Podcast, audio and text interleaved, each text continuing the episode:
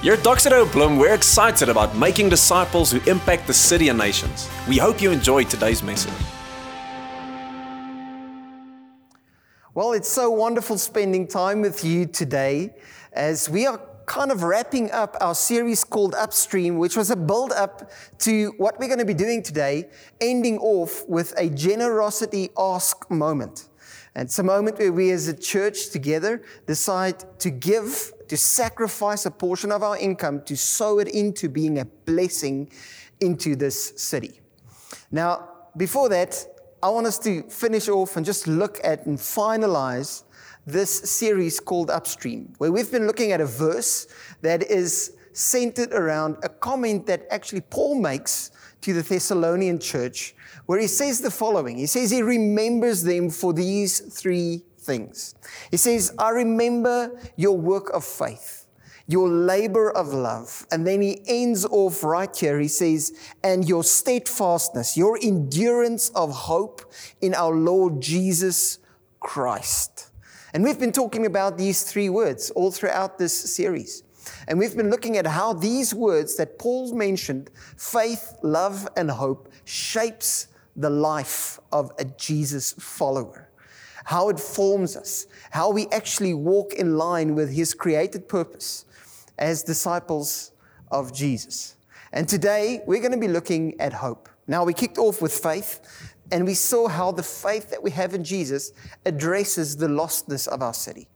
Secondly, last week we looked at love, how a labor of love addresses the pain, it brings healing to the pain of our city and our environment. And today, we're going to look at the one word that addresses the brokenness of our city, of this world, which in this pandemic has been like highlighted, put to the forefront. We've seen how broken this world is, the systems of this world, how it fails, how easily and how fragile it is.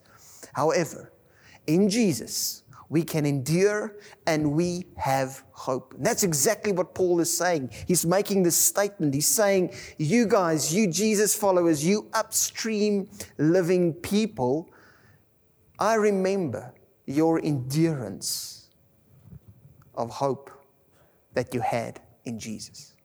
What Paul is saying in this one little sentence can be summed up in today's words. And if you get this, you get the whole sermon today. So just listen up for a moment. Just give me your full attention for one moment.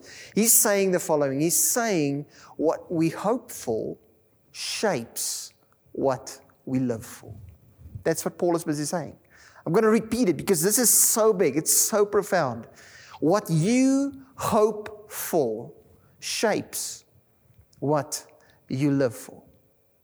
So we're going to be looking at that today. We're going to be looking at what hope do we have in Jesus? And how does this hope shape the way we live? That's what we're going to be standing still at. Now, maybe just before we dive in, just a little small disclaimer. When it comes to hope and a biblical picture of hope, it should never be mistaken with wishful thinking. You see, to hope is not wishing upon a star, maybe something might happen, but to hope actually defines how we live. As I've mentioned, our lives testify about what we put our hope in. To maybe give you an example of definitions of hope, here's a picture a man going into jail and having a hope of one day, hopefully, getting out there. There can be four scenarios, four definitions of hope that we might discover in today's world. The first one would sound like this a guy sitting in jail thinking to himself, you know what? I will never get out of here. I'm just going to die here. This is my final destination. This is the end. You know what that sounds like? It sounds like a man with no hope. Therefore, the first definition of hope can be called hopeless. And as upstream Christ followers of Jesus, we are not hopeless. We have a real hope. The second definition can be a man saying the following, sitting in that same position, and having this unrealistic hope, saying to himself, you know what, I'm sitting in jail, but I really hope that somehow, somewhere, aliens from another world will beam down and open up a doorway for me that I will escape from this prison. Now, when you hear that, hopefully you're laughing and you're thinking, how crazy. That is called a false hope. That is the kind of hope that's based on wishful thinking. It's not real. We know it's never going to happen. And then the third one would be that same guy sitting in the cell and saying, you know what? I really hope that someone out there is thinking of me and that someone might be, maybe one day, get me out of this place. And that's also not a biblical picture of hope because that's a passive hope. It's someone sitting and waiting for someone else to do something. However, the kind of hope that we have in Jesus, the kind of hope that we find described in the Bible for us as followers of Jesus, is an active hope. It's a man sitting in prison and saying, What can I do? What possibilities are there? Can I pursue the law? Are there avenues of getting me out of here? And while he's doing those options, looking for options, he's faithfully trusting God to give him favor and strength to endure and to get out of that reality. Because there is a better place than sitting in this prison. There is a whole world and a life out there far better than this. And that's the kind of hope that we're going to be journeying with. And then we're going to look at. So what's this kind of hope? How does it how is it described? And then how will this hope be busy shaping our lives? Well, this hope that we have in Jesus, we kicked off in Genesis. In the beginning of the series, we talked about how God created this whole world and He's trusted us to rule with Him. And then sin entered into the picture, and then Jesus came to deal with sin. So, what are we looking at now? We're going to look at Revelation. We're going to look at the final moment of the story that we read about in the Bible and how it ultimately ends. We're going to look at the book of Revelation. And what's so beautiful about this book is it was written by John. John wrote this book to a church that was in persecution, a church that was in desperate need of hope in that time. This was the book that would give Christians a hope to endure even death, to die for Jesus. So, what was he writing about? What's this whole story about? What would give them hope and strength to endure in these tough times? In Revelations 21, we read about it. It's like the culminating moment. He paints this picture. He says, Guys, then I saw a new heaven and a new earth. Just side note. If you were wondering whether the earth is going to be a part of the future, of God's new future for us, Revelation makes it very clear. Christianity is not just a ticket to heaven the earth is definitely going to play a role. There's going to be a new heaven, a new earth. For the old heaven and the old earth has disappeared, and the sea was also gone. And I saw the holy city, the new Jerusalem, coming down from God out of heaven like a bride, beautifully dressed for her husband. And then in verse 3, I heard a loud shout from the throne saying, Look, God's home is now among his people. He will live with them and they will be his people. God himself will be with them. If you ever wondered what's the prize for Christianity, what's the reward that we have in Christianity, it's not one day going to heaven, but it's being in the presence of our Father. That is the ultimate picture. Now, why is that such good news? Well, let's read on. Let's see why it's such good news because John describes it in verse 4. He says, He will wipe every tear from their eyes. And there will be no more death or sorrow or crying or pain. All these things are gone forever. You see, our hope lies in the fact that we're in the presence of life, the author of life himself, where there will be no pain, no sorrow, no tears, no death, only life and life in abundance. That's the hope we have. And then John goes on and he kind of like summarizes how is this all possible? How will it happen? And then he talks about this. He says, And the one sitting on the throne said, That's Jesus, said the following. He says, Look, I am making everything new. This is our expectation. This is the one thing that we're looking forward to is Jesus coming to make everything new. There is new. And this is a good new. This is a new where there is no death or pain or hurt or sorrow. There is just life. You know, there's this scene in The Passion of the Christ that I think is so powerful. It's not a gospel specific scene. It's not accurate historically, but I do think that the guys that were doing this movie saw exactly what Jesus' crucifixion was all about. And it happens while Jesus is on his way to Golgotha and he's walking the road. And the next moment, as the crowd is coming in and he's carrying this cross and he's very tired and he falls down and, and he glimpses and he sees his mother coming closer. And he looks at his mom. And for a moment, as he looks in, his eye, in her eyes, he tells her the following words. He says, Look, mom, I am making everything new. And in that moment, Jesus stands up and he starts walking to the cross. And we see the heart behind the crucifixion, the mission of Jesus is he is coming to make all things new. And you know what? Here's a big part of the good news. You are part of it. You've been invited to be a part of that new creation. Paul describes it. If you believe in Jesus, you're a new creation in Christ. He is busy making all things new. That was the driving force behind his mission. That was the joy set before him.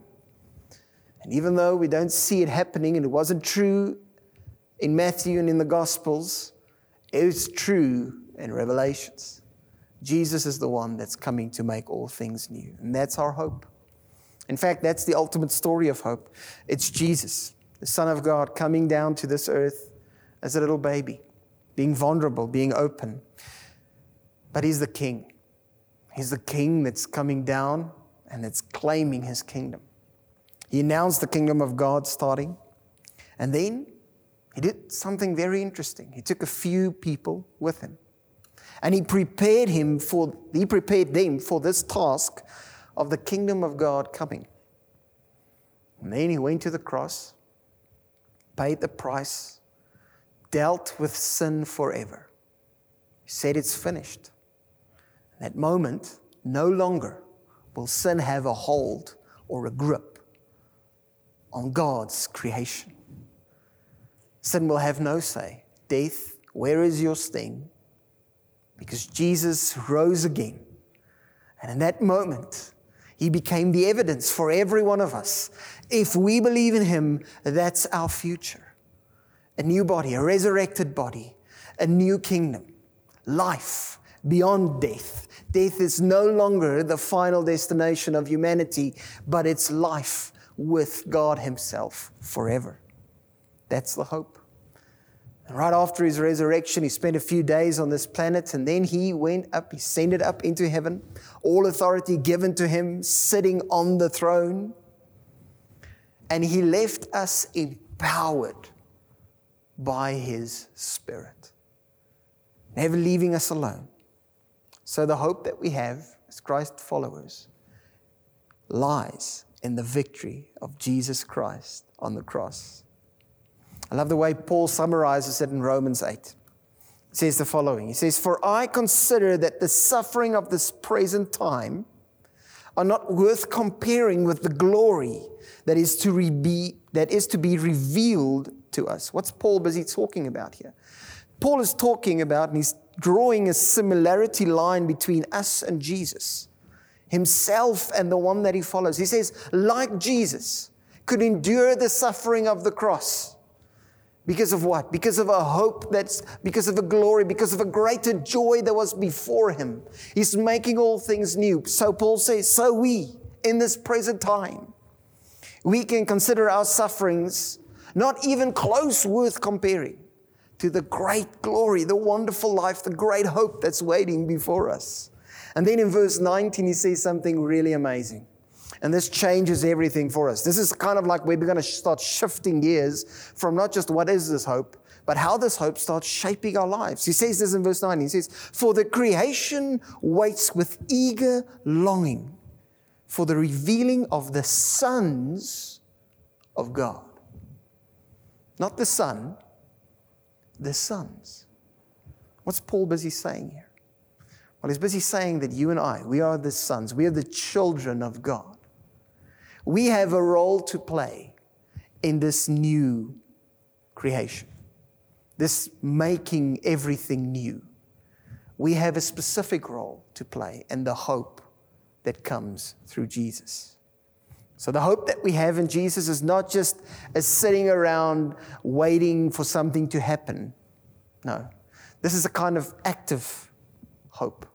And the role that we have to play is building God's kingdom, is seeing that His kingdom come on earth as it is in heaven. That's the role we have to play. And that's also how this hope shapes our life. Now, what are the two things that I just want to touch on today of how this hope that we have in Jesus shape our life? The first one is that the hope that we have in Jesus shapes our endurance. It gives us the endurance that we have the steadfastness to persevere through tough times. The Hebrew writer writes about it in Hebrews 12, verses 1 and 2. I'm going to read a portion of this. He says the following, and it's a very famous piece of scripture. It says, And let us run with endurance the race God has set before us. How do we do this? Verse 2 We do this by keeping our eyes on Jesus not by conjuring up willpower or doing some other religious tricks or in fear of something. No, no, no. We're looking to Jesus. That's how we can run the race. We follow in Jesus' footsteps. That's what we do. That's how we can endure. We look at Jesus, the one that suffered gladly for what's to come. And then he ends it off the champion who initiates and perfects our faith. It's in Jesus that you get ignited to start becoming a beacon of hope, to start living a different kind of life. And it's also in Jesus that this hope is being perfected. And it becomes a testimony to the city, the world, the colleagues, the people out there that there is something better than this right here and right now that you're experiencing. And it can be found in Jesus. So it's what lies before us. That's the race. The race is not a race to heaven. No, it's about the king and his kingdom that's coming.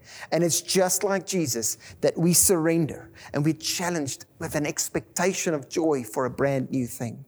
We endure to see his kingdom come.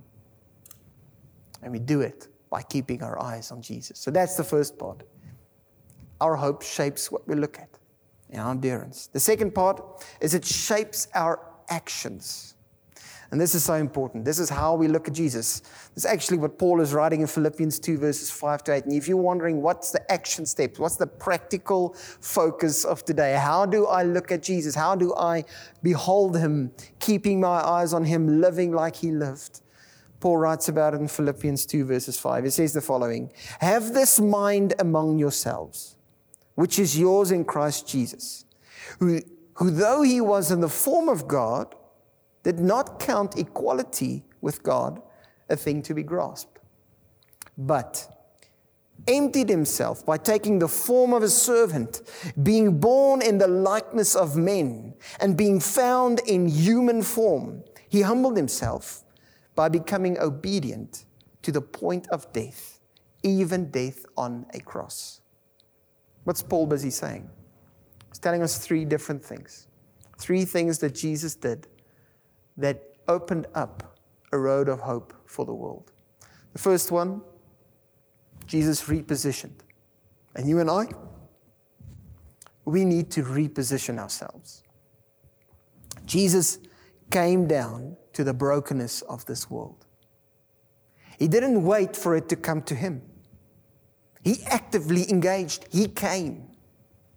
He repositioned. He that was in heaven came down to this earth. Jesus is asking you and me, upstream followers, to go and put our hands in the dirt, in the mess, in the brokenness of this world, to reposition ourselves. Secondly, he took on the posture of a servant. Jesus became a servant. Jesus wasn't passive in this, he was active. To live upstream and the way the hope that we have shapes us means we're active. We start serving God's kingdoms, God's agenda for this city. We don't just talk about it, we do it. We actively go out there and put our hands in the dirt and we serve. This is not a passive hope, it's an active hope. And then finally, Jesus sacrificed. He sacrificed everything. He even went to the cross. He gave up his whole life. And as Christ followers, as disciples of Jesus, that's the third point. That's the third way of how it shapes the way we live. We live repositioned, we live as servants, and we live to sacrifice for God's kingdom, for his agenda. Now, we all may not have the same cross to bear as Jesus bore.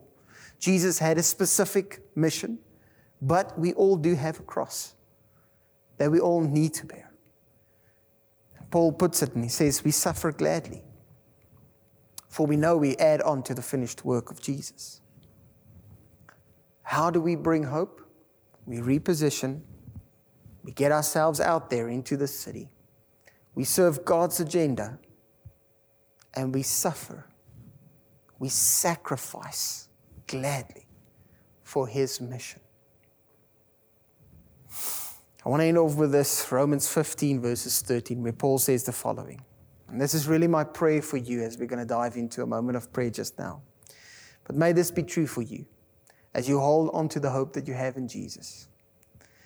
He ends his letter off with this. He says, May the God of hope fill you with all joy and peace in believing so that by the power of the Holy Spirit, you may abound in hope. Let's pray. Father, as we're considering these three words that shapes the lives of Jesus' followers, who lives an upstream, upside down kingdom kind of life. Father, I come and pray that the hope that is in the hearts of your people will not be a passive hope. It will not be a hopeless hope. It will not be a fake hope and it will not be wishful thinking, but it's an active hope that's driven by love to see your kingdom come in the city of Bloemfontein. Father, we bring the brokenness of the city before you. And we want to speak life to the brokenness of the city. We want to offer up, reposition ourselves, become servants of your kingdom, and sacrifice gladly for your mandate for the city. In Jesus' name we pray. And we all say, Amen. Thanks for listening to this week's message. Make sure that you get connected to this family on mission by joining us at one of our Sunday services.